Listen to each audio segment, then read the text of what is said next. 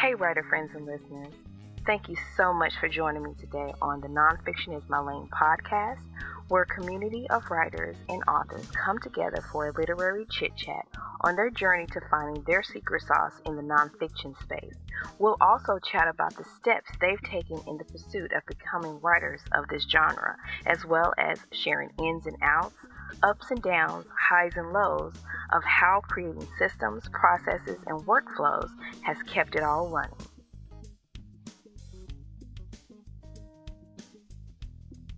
Welcome to episode three, Sister Sister, with Cheryl J. Jackson and Loris D. Wallace on the Nonfiction is My Lane podcast. I'm your host, Latrice Fowler.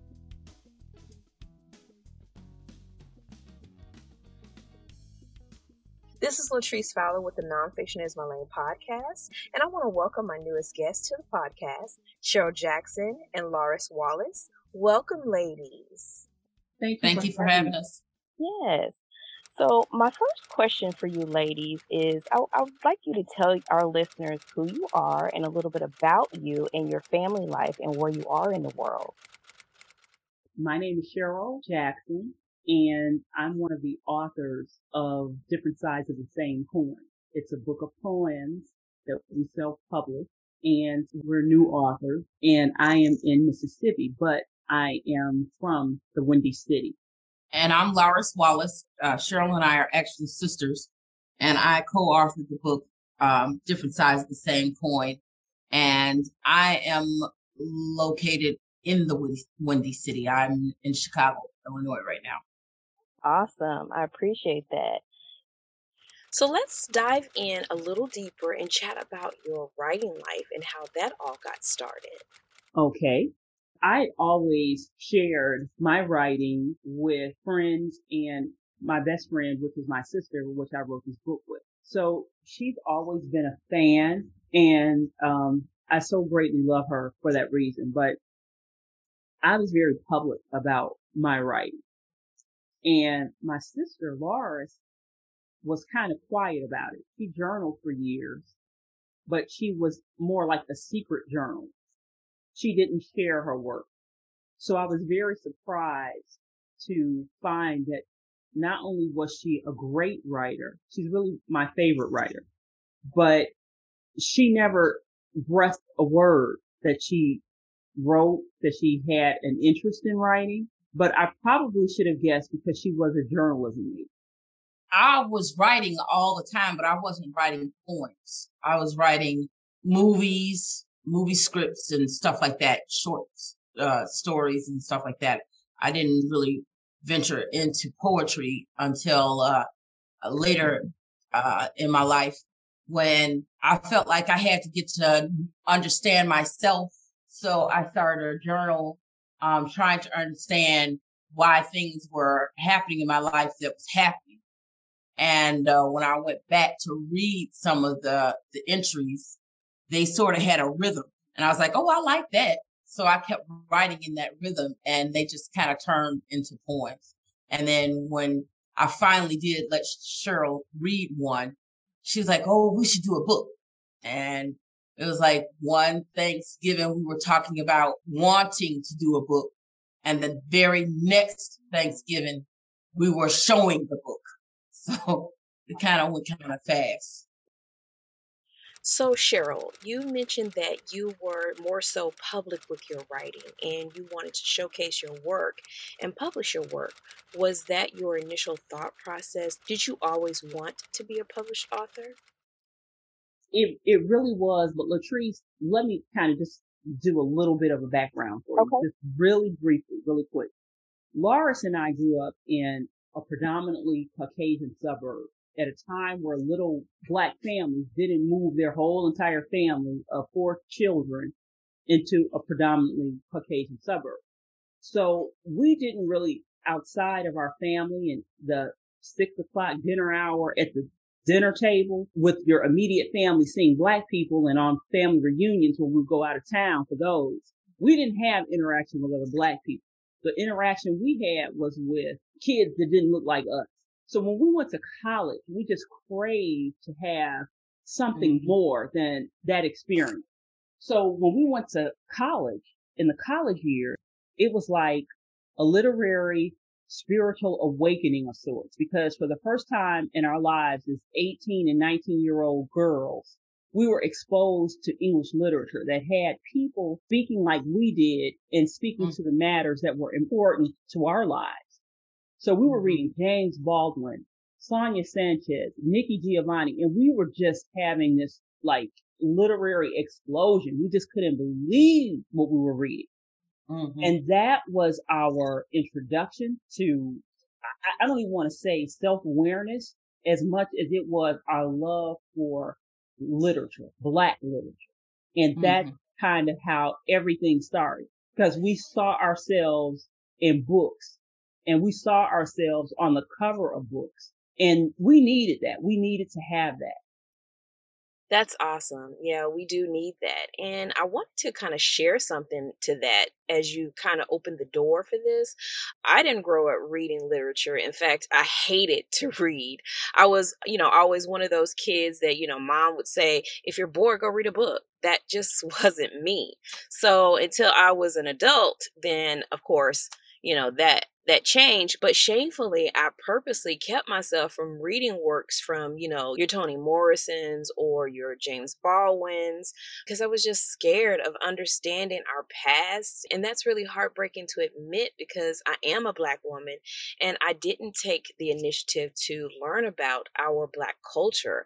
It all came down to fear, you know, of what I may uncover and until I became an adult. So I can understand what that shock could that initial shock could have been for you to when you were in college you know to see that there were people who looked like us that were writing these works of art and sharing our history so yeah thank you for sharing your backstory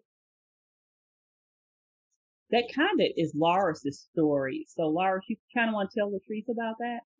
Well, I grew up. Uh, I didn't like to read either, but it was um, it was sort of different. It was like when my parents brought us books, and my both our parents love books, so that was a big thing in our house, books.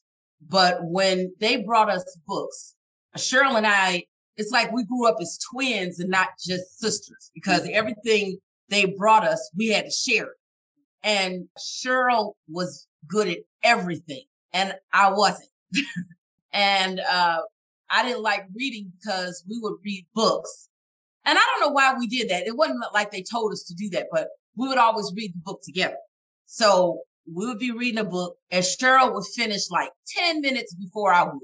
And she'd just be sitting there, you know. And I was like, man, you know, that, that would make me feel so bad. So I was, I hated to read. I just hated reading. And then when I got in high school, and I was reading Edgar Allan Poe and Charles Dickens and Shakespeare and all that. I was like, this has nothing to do with me. And I and, and then I hated it even more because they made us take literature classes, but it wasn't black literature. So when I got to college and I said, okay, I'm going to be a journalism major. But I was like, how can you be a journalism major and you hate to read? So what I did was I ended up taking like five literature courses at the same time. So it was five different literature. I had Shakespeare, I had black literature, I had a regular, you know, literature course. Then I had like uh religious literature class. I just, I had like five different ones because I knew it would force me to read. And when I stepped into that literature class and the first book I read was Wallace Thurman's The Blacker the Berry. And I read that book. And then we went on to Zora Neale Hurston. Then we went on to Maya Angelou, Nikki Giovanni, James Baldwin. And I was, my mind was absolutely blown. I mean, I couldn't believe it. I thought this was the best thing I had ever read. And then I just became like, I just needed more and more and more and more. And it was, it was amazing because then once I got into Wallace Thurman and Nikki Giovanni and James Baldwin and, and Ralph Ellis, I could go back and appreciate Jane Austen and Emily Bronte and uh, Edgar Allan Poe. We actually grew up with Edgar Allan Poe because our brother would actually read Edgar Allan Poe to us as bedtime stories. but I couldn't appreciate that until I read James Baldwin. Then I really love Jane Austen, and she's one of my favorite authors. I have like everything she ever wrote. I, I can appreciate that now, but then I couldn't appreciate it because I couldn't I couldn't relate to it. So you said that you grew up in a predominantly Caucasian suburb. What type of college did you to attend to be exposed to all of that richness in our heritage? What kind of college did you go to? I went to Fall University. This is Cheryl. And my sister went to a performing arts college. I went to Columbia College it's interesting to me that we aren't exposed to things like that in high school. And it's just a, a wonder when you do go to college and then that information is available. And I think that's wonderful. But then at the same time, it's not because of the other kids that don't choose to attend college, then they can't be exposed, unless, of course, you know they yeah, they do the research uh, for themselves. Uh, and and then it, it was kind of exciting how you two found the same thing initially, but then in different ways and while on different paths. Exactly. I kind of had an inkling though when I was 19 and I walked into my literature course and Dr. O'Brien had a special guest that day. And so I walk in there and here's this really regal man sitting in a chair with his legs crossed and his name was James Baldwin. So for me, after meeting him, there was just no way possible that I didn't want to at least attempt to try to start writing or, or have my voice heard as a way of activism, talking about our social issues in the same kind of way, mirroring him. You both kind of touched on what type of body of work that you have written and the book that you have published already. But if you want to, we can dive a little deeper with, you know, what's your angle? What's your point of view or your underlining message, if you will, for the body of nonfiction work that you do? Um, well, in this book, we're speaking to young Black girls to let them know that um, you know, they don't have to be or look like anyone else. They don't have to compete with anyone else. Whatever they have, whatever, whoever they are, whatever they look like, it is good enough. They are good enough. They don't need more hair. They don't need fake nails. They don't need, you know, eyelashes, whatever the Lord has blessed them with. They don't need to be a size 10. They don't need to be uh, 100 pounds, whatever the Lord has blessed them with, it is good enough. It is more than good enough. And they just need to feel good in that, rest in it, and celebrate it. Yeah, take ownership of it. That Don't be, you know, accept it and take ownership of it.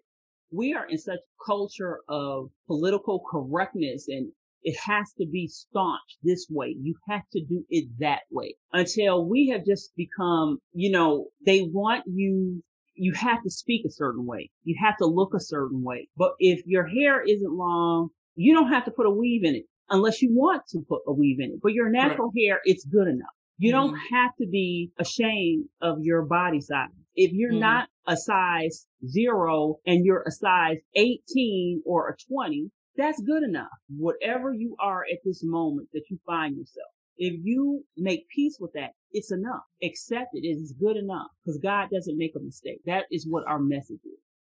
I really commend your message. And I hope that there are so many young girls out there that will, you know, be exposed to your words and young boys too. And young boys too, yes. Because we are not, I mean, we have a lot of content in there for young men. Awesome. It is basically a celebration of culture, history, mm-hmm. family, sisterhood. Family. It is a celebration of sisterhood. We celebrate young black boys. We celebrate black women because we are one. Mm-hmm. It's lens from black women. And so that's kind of the lens that we view the world. But like you, Latrice, we were choking on being separated from that culture because mm-hmm. everybody in our world didn't look like us. We were forced to speak a certain way. We were forced mm-hmm. to look a certain way. By the time we were 18 and 19 and moving around in the world on our own, we were, we just, we just had a thirst and we had a desire to seek out. We got our first apartment in the inner city because we wanted mm-hmm. to be around our people and experience our own heritage and our own culture. So that's mm-hmm. what our book is. We wrote a book the way we see the world. Yeah. And keep in mind also going back to the way we were raised, our father was very protective of us. Like we only went into the city on the weekends to see our grandma and our, our grandmother lived on the west side of Chicago and, uh, it wasn't the best neighborhood. So she would only let us out on the front porch. So we didn't know what it was like. I mean, we thought that the city was so far away from us. You know, we had no idea that we only lived like 30 minutes outside of Chicago because our dad never let us go anywhere. And it wasn't until we got into college when we could really explore and see things for ourselves that we got exposed to the city. Cause my, the college that I actually went to is right in the downtown area and it exposed me to everything. So when I had my son, I wanted to make sure that he didn't have the experience that I had. Additionally, Latrice, you kind of touched on something and I kind of wanted to go back around and just kind of pull that out a little bit.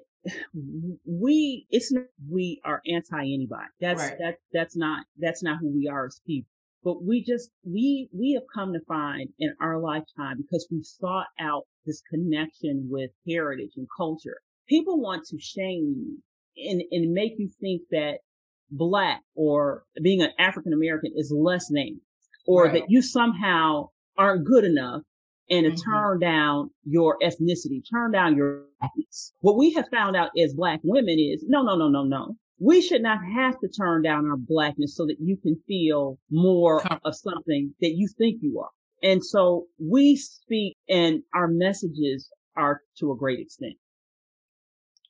I agree with you because if we don't put our work out there for the little black boys and little black girls to be exposed to, because no one else is going to tell them that, you know, they're great or that they're strong or that they come from kings and queens. And they won't know that because, you know, other people are taught to help suppress that in us because, you know, that's what they've been taught too. So I commend you for sharing that. Okay, walk our aspiring writers that may be listening to this podcast through the process of how you two wrote and published your book of poetry. What did that process look like? Well, it was very, uh, it was very or- organic actually because we have a compilation of 20 years of writing. Mm-hmm. And so because Loris journaled and I journaled, it was easy and we had all of this stuff saved. It was easy for us to go back and pull out writings literally that were that old and put them inside of a book. Now, part of the driving force of that was my dad got sick and he wanted to see our work kind of all in one book. So it made it easier for us to pull all that stuff together and, um, for him so that he could have it before he passed away.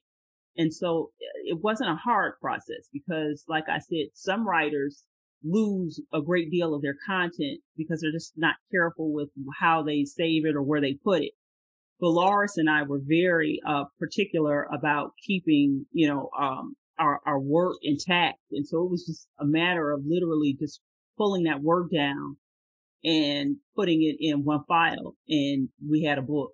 So it wasn't as, um, painstaking as it probably would be for anybody else that didn't have 20 years worth of writing. And the concept of the book was really easy because we knew that we wanted to pay tribute to um, the culture, black culture.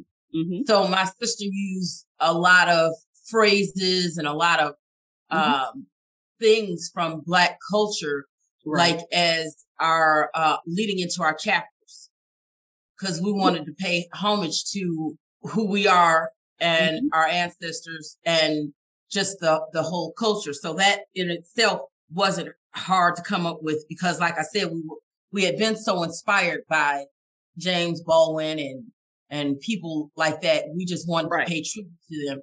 So we we use like a lot of um uh even you know singers. I think it's a, a chapter in there after Stevie Wonder song. You know, just honoring black culture, bringing it all together. Right. And so music, that's, you know, that's the soundtrack of everybody's life. So it was easy to right. go and pull different things. My mother was a big advocate. She loved Negro slave spiritual. So we have a lot of those. We just, like my sister mm. just said, we pretty much really wanted this to be an authentic salute and a and a tribute celebration mm-hmm. celebration to a heritage culture and history, black history. And so this is what this book of poems is. With the new project that you're working on, what does that process as a writer look like? And how are you incorporating that, the writing, into your personal and family routines? This second book is uh, it, came rather easy too because like my sister was saying earlier uh, we're dealing with the passing of our father who was a very um, he was really dominant in our lives so uh, this second book of poetry is really kind of dedicated to him like the chapters in this second book are tributes to the music that we grew up listening to in his basement he listened to the blues. So a lot of our chapters, all of our chapters start with like blues songs. And a lot of our poems is dealing with the relationship we had with our father. So it's not really a like a process or anything. It's just something um, that we thought necessary. Well, it, we didn't even feel like it was necessary. It's just something that was automatic because having a, a father for 85 years and then to suddenly not have this force in your life, that's mm-hmm. a big thing. Yeah. So we wrote about that. And also, you know, just life itself, um, you know, current events made us write. Yeah. And you will see a lot of that in the book too. You know, the, the things that we well we're dealing with, like everybody else was dealing with. Seeing, you know, social conditions sometimes mm-hmm. are great catalysts for writing. And so mm-hmm. because we're like everybody else in this pandemic, we're in the house and the TV is on mm-hmm. and you're watching a black man being just somebody is suffocating this, choking this man exactly with the with, mm-hmm. with the knee on this man's neck. So that sparks that sparks you to write. That motivates you to write. You feel you feel like you have to write about that. Right. So, you know, everything, life is we're living it. That is the biggest motivating catalyst and process of everything that we do. It's not mm-hmm. just sitting around writing pretty words. We love language, but if we can link that and tie that in together with our experience as black women. You know, you mm-hmm. have a black son, you're terrified and taking a breath and praying every time he leaves the house because you want him right. to come back home. Yes. So we yes. write about that stuff. That's mm-hmm. that's the lens that we write through. And that's what our process is. It's just living and and and the human experience that we all share is, you know, hopefully these are are universal, diverse enough subjects, but those are the types of things, Latrice, that we're writing about. And that's kind of, I hope that isn't a flippant response to, to you about our process, but it's very simple. It's not really right. hard or long and drawn out. It's just whatever kind of motivates you to pull inside yourself to figure out how you want to, how you see the world and you feel um, that you have something to say about it. That, that is the bigger process for us. Now, are you on some sort of writing routine? Do you have a writing routine? Are you writing in the mornings or after a full time job? Or are you writing whenever the feeling strikes? Latrice, uh, my sister can speak more to this okay. Because I'm more, I, am I'm, I'm just, emo- we're both emotional mm-hmm. and we're contemporary writers of literature. So we both love language and that will speak, you know, of itself. But because I do love language and just writing, I write all the time. My sister has to really, really be motivated and inspired. So she's not writing like that. She's writing only when she's really inspired by something. Yeah, some something has to really be on my mind um, for me to write. I, I just can't. My sister is amazing. She can she can say, okay, today I'm going to write four poems. I'm going to sit in front of my computer and I'm going to write four poems. And bam, she writes four poems. I, on the other hand, if I'm not feeling it, I can't write it. And if I try to force it, it seems like the weakest forced stuff I ever came up with. So, eh, you know, when I'm feeling it, you can, I think the reader can tell when I'm really into it. And when, eh, and when I'm not into it, they can tell that too. But I, I write out of emotion, especially uh, uh, out of emotion, especially, you know, like my sister was saying, you know, uh, sitting there seeing a, a black man telling you he can't breathe. Of course, I had to write it. Now, the thing is, I don't write it as I'm seeing it. I have to process it, you know, and then when I process it, then I write. But my, my, my sister is amazing. If she just say, you know, I'm going to sit down and I'm going to write four poems today, she can do it. That's not me. So there, you know, that the short answer is there isn't really like, okay, a set time or right this day we're going to write this amount. It's really pretty much whatever is motivating us to write. So Latrice, I don't specifically have a set time of day. Whenever I'm inspired, I have a pad and pen at my bedside because I wake up in the middle of the night sometimes and stuff and I have to write it so out.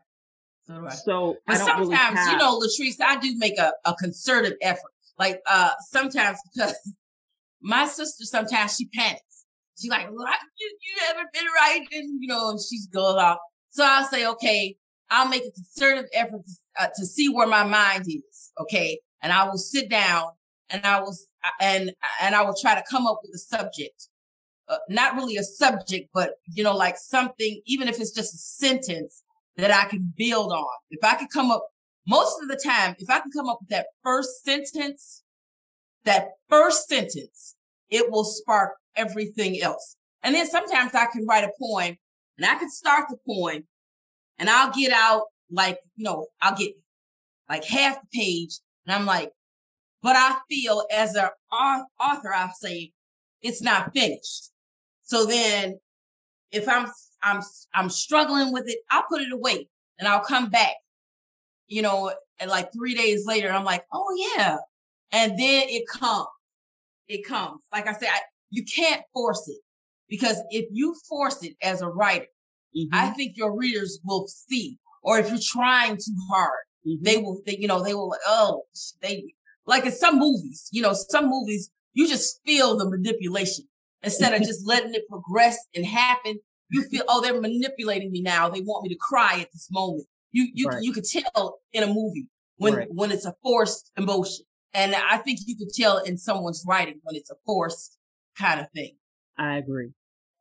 Now, you um, know, you know, Latrice, we're going to kind of switch it up on this third book. And so I'm afraid because this has come so easily for us and so natural because this is really like our wheelhouse of where we're our most comfortable we're kind of branching out on this third um, book that we're doing, and this is a family drama. So we might be, we might have a whole different thing if you talk to us later after that. Once that drops of what our process is, we'll probably have a whole lot more to tell you. But like these first two works have just really, really been, you know, intrinsically easy. So, with that said, with this third project, are you both going to continue as writing duos, or do you each have aspirations to write separate projects in the future? You know, eventually, Latrice, we probably will uh, branch out, but we are so much in tune with each other, and we've been with each other our whole lives. We think the same. We almost sound the same. And we're just better together. And so frankly, we know that. And that's why we do all of our books together is because we're, we're a force of nature independently, but when you put us together, it's just like a whole hurricane. So we're definitely, I think we're, we're definitely better when we write together. Yeah, we've been together, you know, our whole life. Uh, I mean, we literally shared a crib mm-hmm. together. So, I, you know, I, I think, uh, we just feel comfortable that way. And I'm pretty sure, you know, like I said, I write, you know, like, uh, screen, uh, uh scripts for like television shows and, and movie things that I would lo- love to get out there. And my sister's not a screenwriter. She writes literature. The more comfortable we get with, you know, our projects together, I think we will branch out eventually. But right now we just feel more comfortable with one another. Cheryl, did you want to add to that? No, I, I was just going to say Loris was right. You know, she did her show treatments and, you know, all that kind of stuff. separately, we've written other things, but we do just prefer the literature and, and, and writing these projects that we've been working on for whatever reason. We have just, it turned out that way, but we just prefer writing with one another. So let's shuffle back a little bit and talk about how you two structure your projects working as a duo. Is there a timeline or deadlines put in place that you try and establish? What does that look like? Latrice, honestly, I've had to learn really that my sister is an artist in the true sense of the word. I'm not going to get anything out of her by cracking a whip or pushing her to do something because like she said, it's forced and it's not her best. So I've had to learn to just kind of trust that she will get on board. Now sometimes she drives me to the edge of my sanity because I am hmm. under, I understand that we have deadlines and, and things of that nature. And so I can't, and deadlines won't let you wait for a click or your inspiration to kick in. So in that regard, but it's also helped me to manage everything else. Then some things you kind of just have to push off to the last minute because you know that you, you got to give her a little bit more time. And so because we know each other and because that we have that understanding of each other, I think that's why it works. But also, Latrice, Cheryl is not telling you. When Cheryl decided to do the second book, I wasn't on board with it. Mm-hmm. I didn't want to do another uh, poetry book because I was actually had jumped to the third book mm-hmm. and I was working on the third book. And uh, she didn't, she said, well, Lars, just come on and write like five poems. And I was like, well, how is that going to look? You know, you have this book of poetry and then I come in with these little five week poems. I said, it's just not going to gonna do? Right. So I said, I said, sure, okay, give me until the end of February and I'm gonna try to match what you wrote. But I mean, Cheryl has something like, I don't know, 60 poems or something. And I was like, I can't, you know, I just can't produce like that. I have to feel it. So I said, I at least want to go into this thing with at least 50 poems. So I gave myself, I set that, that goal for myself, 50 poems to the end of February to come up with these poems. And uh, you know, Latrice, I ever since college, I found out because I was a journalism major and I had to do a lot of deadlines and I work well under pressure. If you give me, you know, like six months to do something, to be honest and tell you, I'm not going to crank it out until like the last two months because I'm under the gun. But I work really well like that. Some of my best stuff is under the gun. I do that too. That's insanity to me. I, you know, I'm sitting here and I'm listening to this, and I just. But, but Latrice, Cheryl knows that. She knows that about me. I'll, I'll, give you an example, Latrice. This is a good story. Cheryl was getting married. Oh my god! And we have been planning this wedding for a year. Okay. And when she found out that I could write poetry, she wanted me to write her a poem for her wedding. And I said, Oh, okay. You know, but this was like, you know, a whole year out. So she kept saying, Lars, where's the poem? Where's the poem? I said, Oh, girl, don't worry about it. I got it. I hadn't started on June comes in and it's like two weeks before Cheryl's wedding. And she said, Lars, where's the poem? And now keep in mind, Latrice, I'm running around, I'm getting stuff, I'm making arches, I'm uh, uh, uh painting uh, baskets, and you know, I'm doing all this stuff. And then I'm like, oh my God, it's two weeks before the wedding.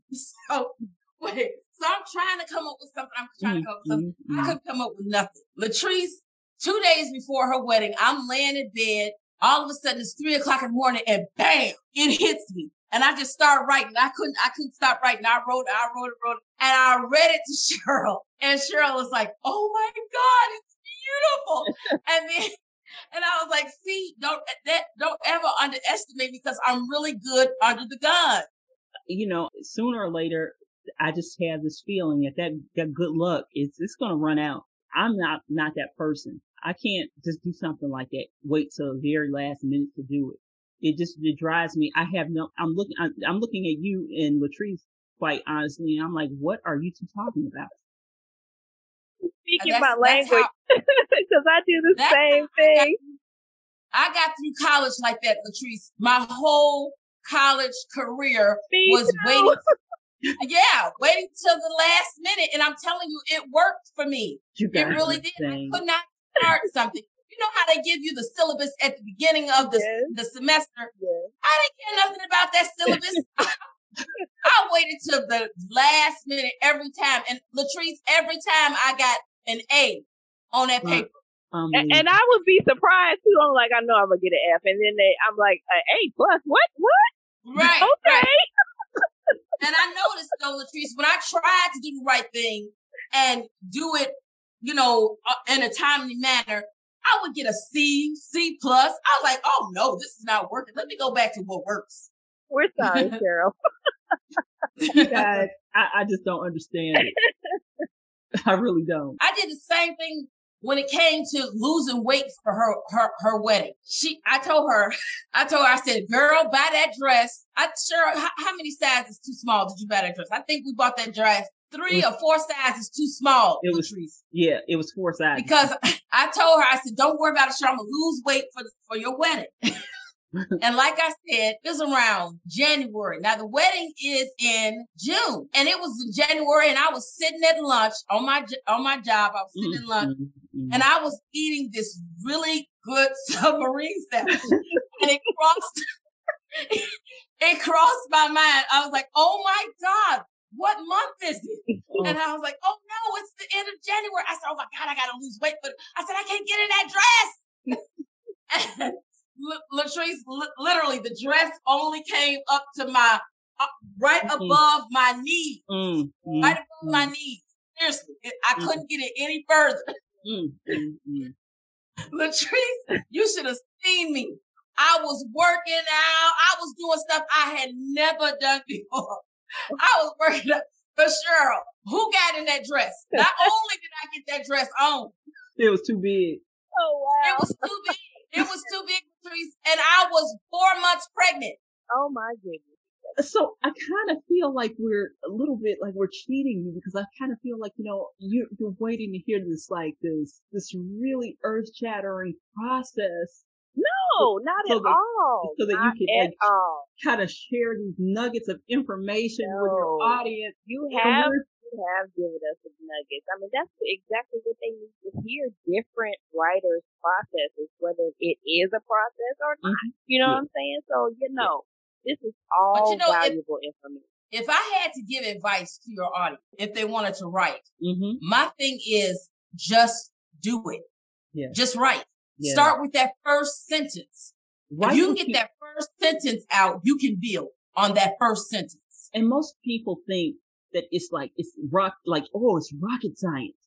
Write no. what you know. Write what is the right. most familiar, that you have the most knowledge about.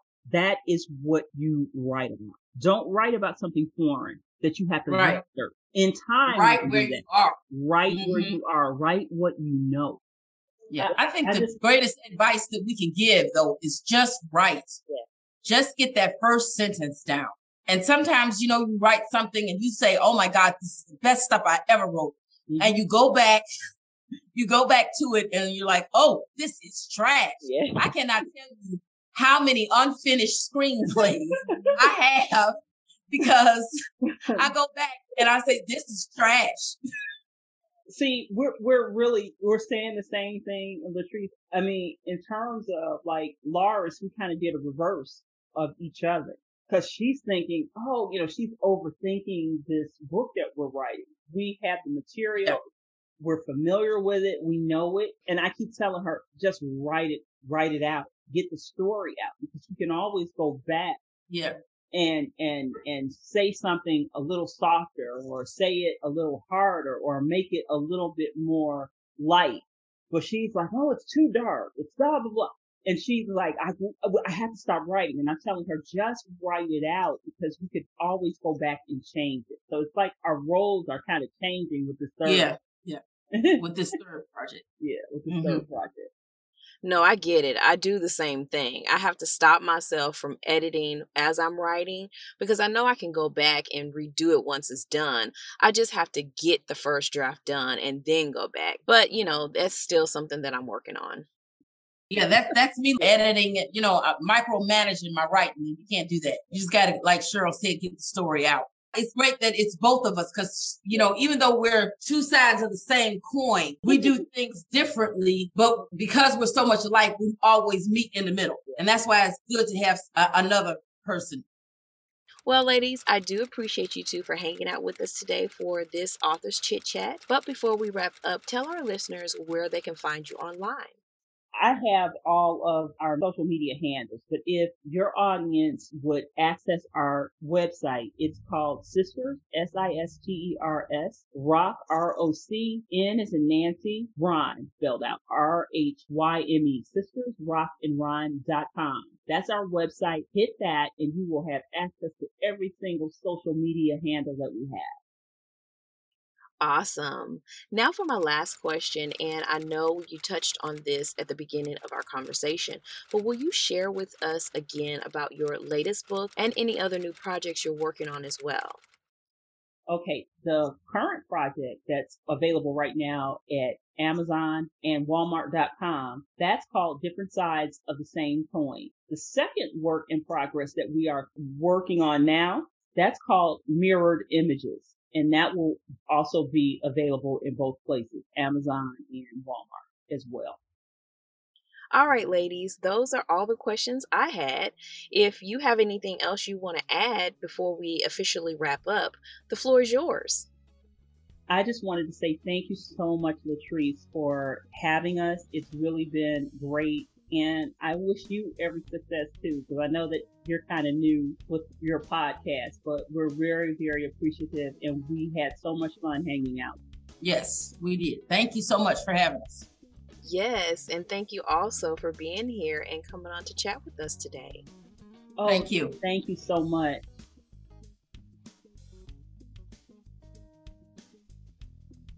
That's it, guys, for episode three, Sister Sister, on the Nonfiction is My Lane podcast. I really hope each of you listening enjoyed spending time with me and our new author friends, sisters Cheryl and Loris. We sure did have an amazing time hanging out with you. All right, writer friends and listeners.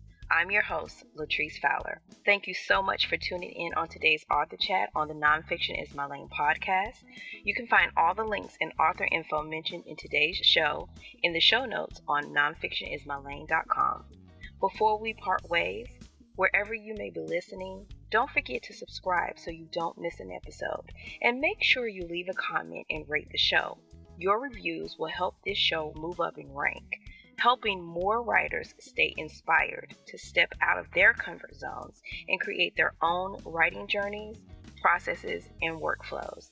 That's all, and that's it. Thanks again, my friends. I can't wait to hang out next month for the next author chit chat. See you then.